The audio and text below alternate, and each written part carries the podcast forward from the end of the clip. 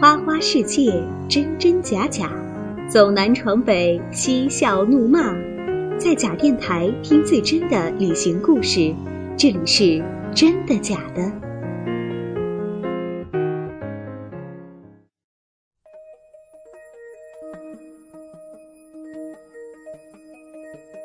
各位听友大家好，我是 NK 依然，这里是假电台之真的假的。上一期节目里，我们的嘉宾施明志带大家去往的是西安，这个13朝古都。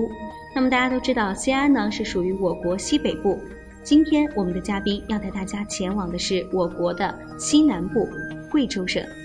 好，那么话不多说，马上请出我们本期的嘉宾李姿涵。大家好，我是李姿涵。李姿涵其实听众们不知道，其实是我们第一期嘉宾童心的同学。对，我们是室友。看来这个你们这个寝室真的都是驴友，可以这么说吗？对。那么我们上一次聊到你也是暑假的时候去了贵州。是的。一共去了多少天呢？在贵州待了6天。然后你是选择贵州是因为什么原因呢？是因为我们熟知的它是这个世界避暑之都的原因吗？还是我是因为一次无意间的一个机会，然后看了一个网页，它介绍的是西江苗寨，然后觉得那个寨子特别古朴，特别美，就想找一个机会然后去看一下。结果这个暑假的空闲时间比较多。对。那你去了以后觉得它能担得起这个避暑之都的称号吗？真的呢，因为我是在芜湖出发的。我在芜湖走的那天，芜湖是39度啊，高温。对，然后我到达贵州的时候是20几度，特别凉爽。哎呦，又是一个人体很舒适的一个温度哈。那但是有人也说了，这个贵州啊，虽然是天气比较凉爽，但是天无三日晴，地无三里平，是这样的吗？我刚开始去的时候，我也担心过这个问题，它一直是在下雨。对啊，会特别影响你的行程。对，我和当地人聊了一下，他们讲在我去之前是一直是连绵的阴雨，但是我还是属于运气比较好，在贵州的6天是一直没有下雨，天气都比较好。哇，看来这个天无三日晴也不是绝对的。对。但是就是说它的地无三里平，其实也是说了这个贵州省的一个地貌的特点。对，就是说它主要是以这个山地和丘陵为主。是的，因为它那个位置在高原上嘛。那有人说啊，有一句俗语也是说这个贵州省是8山1水1分田，然后有人就说呢，在贵州啊，它夸张的来说，到处都可以见到山，这个是真的假的？我给你举一个例子，是我在凯里到贵阳的一段坐火车的一段历程，是2个半小时的车程，有一半的时间是经过山洞和隧道。哇，也就可以说那个火车经过的地方两边全都是高山，全都是山。对，看来那儿还真的是特别符合我们对它的一个描述。除了这个山地和丘陵这个地貌，大家比较对贵州是一个这样的印象以外，那另外一个贵州就是这个喀斯特地貌，也就是我们知道的有很多这个溶洞，你有没有去看一下？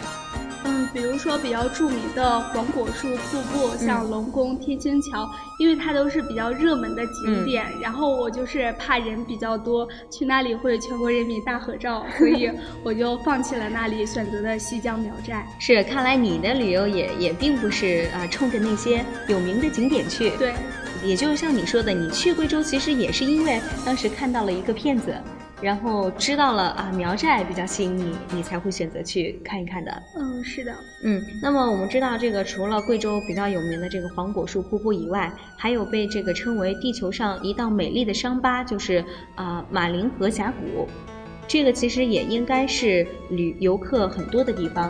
那么除了这些自然景观以外，我们知道贵州也是遵义会议的一个会址，所以你刚跟我说你去了贵州，我还以为你要来一次红色之旅。没有，我是也在网上查了一些攻略，我觉得贵州它比较原生态的地方比较多，像苗寨了，然后我就还是比较喜欢一些原生态的东西。可不可以说你是比较偏向于喜欢一点这个有点少数民族的这种文化的一个氛围？那贵州刚好就是一个多民族的省份。贵州省啊，它一共有49个民族，少数民族呢是整个的个数是仅次于云南的，是全国第2。像你刚才说的这个苗族、苗寨，对吧？还有像布依族啊、黎族、回族、白族、壮族等等，一共有16个少数民族。那么你去了就是刚才反复提起的这个苗族、苗寨啊，那你详细给我们讲一下这个景区里到底是一个怎样的一个风貌？好的，首先我是被苗寨的一个官方的宣传的一些资料所吸引的。他讲西江苗寨是世界上苗族人居住最多的地方。还有一句话我印象特别深刻，他说西江苗寨用它的美丽来回答一切问题。哇，好多么自信的一个宣传语。对，确实是那样。西江苗寨给我留下印象最深的是它的蓝天白云、青山绿水和吊脚楼。你这样一说就感觉是一个很丰富很饱满的一幅油画一样。对，那个地方比较安静，我觉得特别适合去度假去疗伤。疗伤这个词用的。当然我不是去疗伤，我是到了苗寨之后，我觉得我整个节奏要慢下来，因为那里的生活节奏就很慢嘛，所以我有很多时候是坐在那个吊脚楼上面，然后有一个凉台，然后靠着栏杆，对，他们那里的栏杆称为美人靠。美人靠，对，然后就坐在那里，然后看看整个苗寨的景色。然后因为我所住的是一个类似于青年旅社的地方，有全国各地的大学生，然后还有很多驴友，我们就一起聊聊天。然后青年旅社里还有好多书籍。书对，是跟当地民俗有关还是任何书都有？什么书都有，特别的丰富。然后那也许你说了这么多，能想象啊，在苗寨一个安静的下午捧一本书，然后每人泡一下，然后喝茶，然后那里还有提供啤酒。真的是特别适合我们这些怎么说青年朋友去旅游的一个地方。你对这个苗族景区也刚才说了，有吊脚楼、蓝天白云。那么对人呢，他们的民族服装是怎样的？苗寨里面很多人都是穿着他们民族特有的一个服装在里面，然后人还特别的朴素，你和他们沟通起来有困难吗？就是语言方面。对，他们虽然是普通话不是太普通，但是完全你可以听得懂。你去贵州是一个人坐火车去的吗？还有一个同学一起是吧？对，因为我之前听你说你是在路上碰见了一个背包客，是在这个苗寨碰到的还是？我和这个背包客是在凯里碰到的，是还没有去苗寨的时候。然后我们交谈一下，觉得特别投机，然后就一起去了苗寨。对，然后我们在苗寨里面待了几天，又一起去的贵阳。其实我们的行程还很像，因为我们的下一站都是重庆和成都，但是因为我选择的是火车，他选择的是搭车。他选的是这个一个更加潮流的一个旅行方式。然后我们就在贵阳分开了。是这样的。那他有没有跟你分享他是一个怎样的人？也是像我们一样是学生还是？对，他像我们一样是学生。他是湖南人。首先我是非常羡慕他的，因为他是一路穷游，不仅做背包客，而且做沙发客，也就是说他整个的旅途中几乎没有花费住旅店的钱。也车费，我们都知道旅行嘛，就是住宿和一个车费是最贵的。他把这2个大头都给省下来了。对，他还背着帐篷，而且他还背着锅，还有一点米。如果在深山里面，他还可以自己做饭。对，还能维持几天。对，那也就是说，他这样的旅游，也就是通过跟你刚才交流，我也能听得出来，你和他的有一个旅行态度是一样的，就是不慌不忙。对，如果去哪儿的话就是因为我也许想去看一个小村落，我才会去选择那儿。我喜欢那儿，我就多待几天。是的，真的是一个很好的一个，我也很欣赏的这种旅行态度。那你在苗寨除了这些美景，阿姆说了他们美丽的服装、民俗，那也有人说在贵州有这样一句话，说贵州人是3天不吃酸，走路打偏偏，这个是真的假的？我觉得这个是真的。怎么说？因为他们的每顿饭菜里面都会有酸的食物和辣的食物。它这个贵州的辣是那种麻辣还是香辣呢？它的辣不是特别辣，但是是特别香的。那再加上酸味，那特别够劲。对，我还是比较喜欢吃酸辣的食物，所以我特别的喜欢。那你吃到一个最地道的当地的菜是什么？它的酸汤鱼还是不错的。酸汤鱼，对，是什么鱼呢？贵州的鱼，他们贵州人吃鱼有一个特点，他们从来不吃死鱼。都是现场对打捞上来的一个活鱼，嗯，然后他们的酸汤鱼不是用醋做的，而是用酸汤做的。酸汤是应该是他们一种独特调制的一种东西，因为我对那个做菜不是太了解。是做菜不了解没有关系，我们会吃就行。是啊，看来这个酸汤鱼也是去苗寨啊不可错过的一道美食吧，特别好吃。嗯，那么除了这个贵州的酸汤鱼啊比较有名，还有一个地方就是贵州的四大古镇之一，这个贵阳青岩，他们那儿有一个豆腐，听说也有名，你有没有去尝尝？我是去贵州之前看了陈小青导演的《舌尖上的中国》，嗯，然后介绍的就是贵阳青岩县的那个豆腐。其实去那里的主要原因还是想品尝一下豆腐。哎，你看你真的是特别有意思，因为看了一个官方宣传片决定去贵州，然后又看了这个《舌尖上的中国》决定去青岩。我还是那种比较冲动然后比较爱吃的人。刚才也说了，这个贵州青岩是四大古镇之一，然后对，贵州除了这个青岩以外，还有这个黔东南镇远啊、赤水丙安和这个锦屏龙里这四个古镇。那么这四个古镇中啊，也就属这个贵阳青岩是离市区最近的地方。有人说这个也是在全国都很少有，就是繁华的都市和安宁的古镇距离是最近的，也可以这么说，是这样的一个地方。那有人又说这个青岩啊是一个石头城，也就是说它随处都可以见到，比如像石头的地面、石头的围墙，或者是石磨、石碾这些东西，你去了看到了，这个是真的假的？这个是真的，因为它小镇的整条街道都是由石板铺成的，嗯，然后还有它周边的围墙和建筑也是石头做成的。它是我们江南这边的青石板还是怎样的一种？石板特别的大，对，然后让你去有一种特别古朴、特别干净的感觉。对，这样的石头的地面的话，我觉得也是和贵阳的天气是不是有点关系？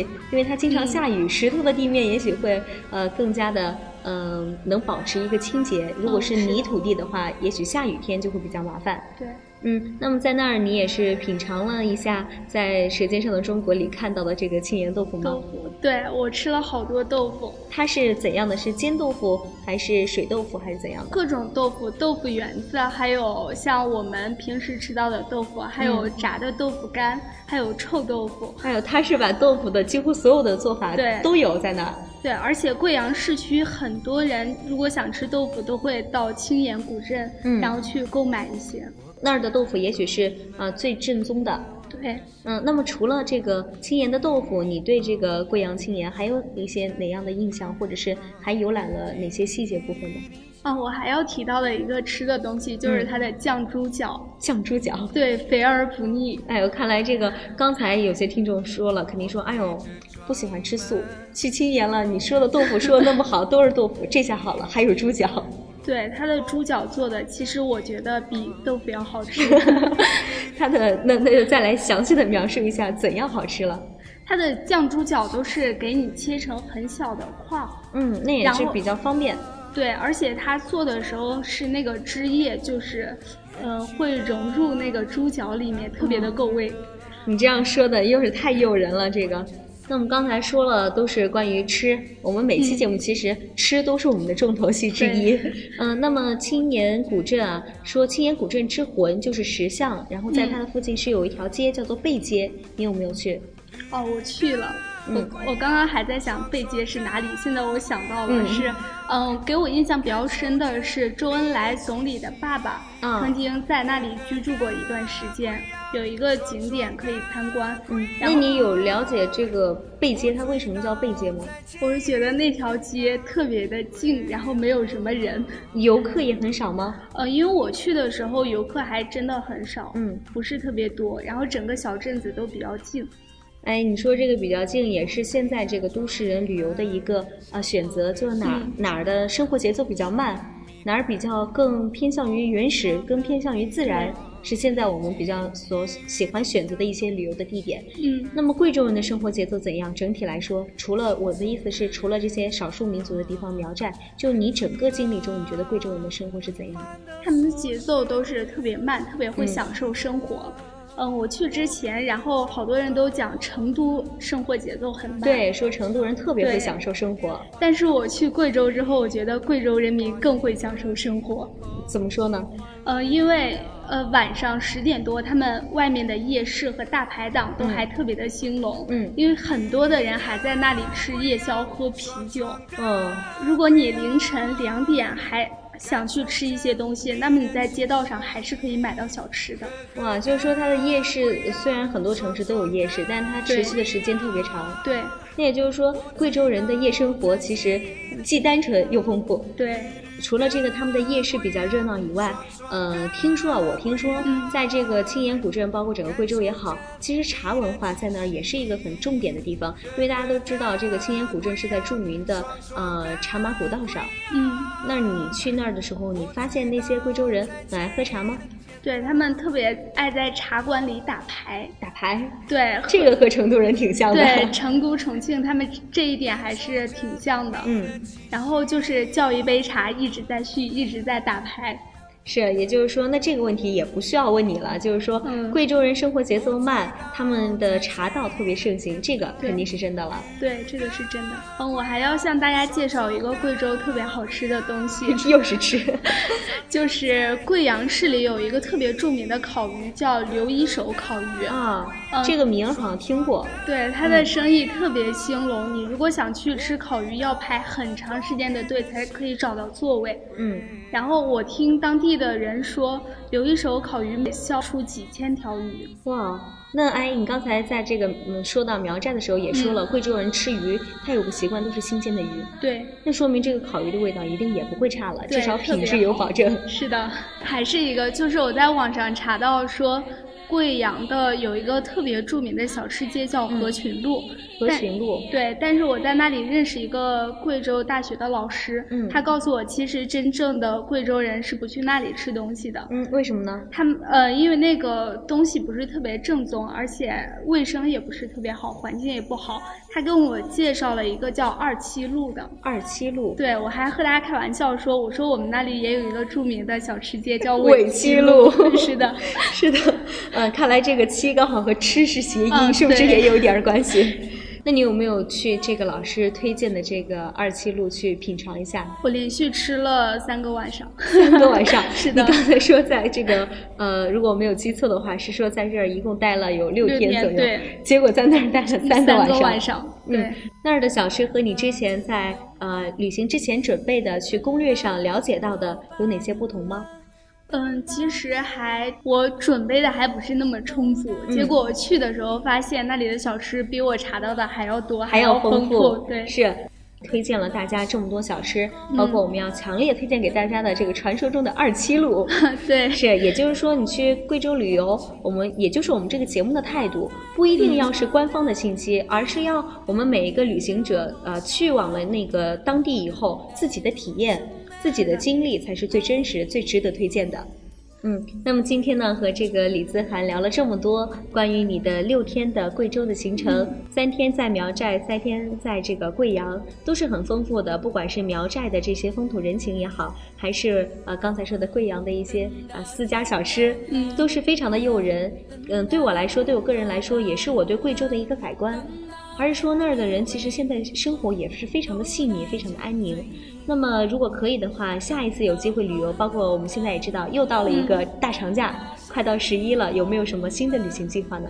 我下一站的计划是去三河古镇。哇，又是古镇。是因为我的偶像孟非，他去过三河古镇，我拍了一些照片，还比较美，所以我就想追随一下偶像的脚步。哎，看来你真的是一个也是一个文艺女青年啊。我不文艺。又是看了这个片子，看了喜欢的偶像的一些照片，哎，就会想去一个地方。也就是说，别人的镜头记录下来的一些美景，你是想自己去领略它，去找到一些新的东西。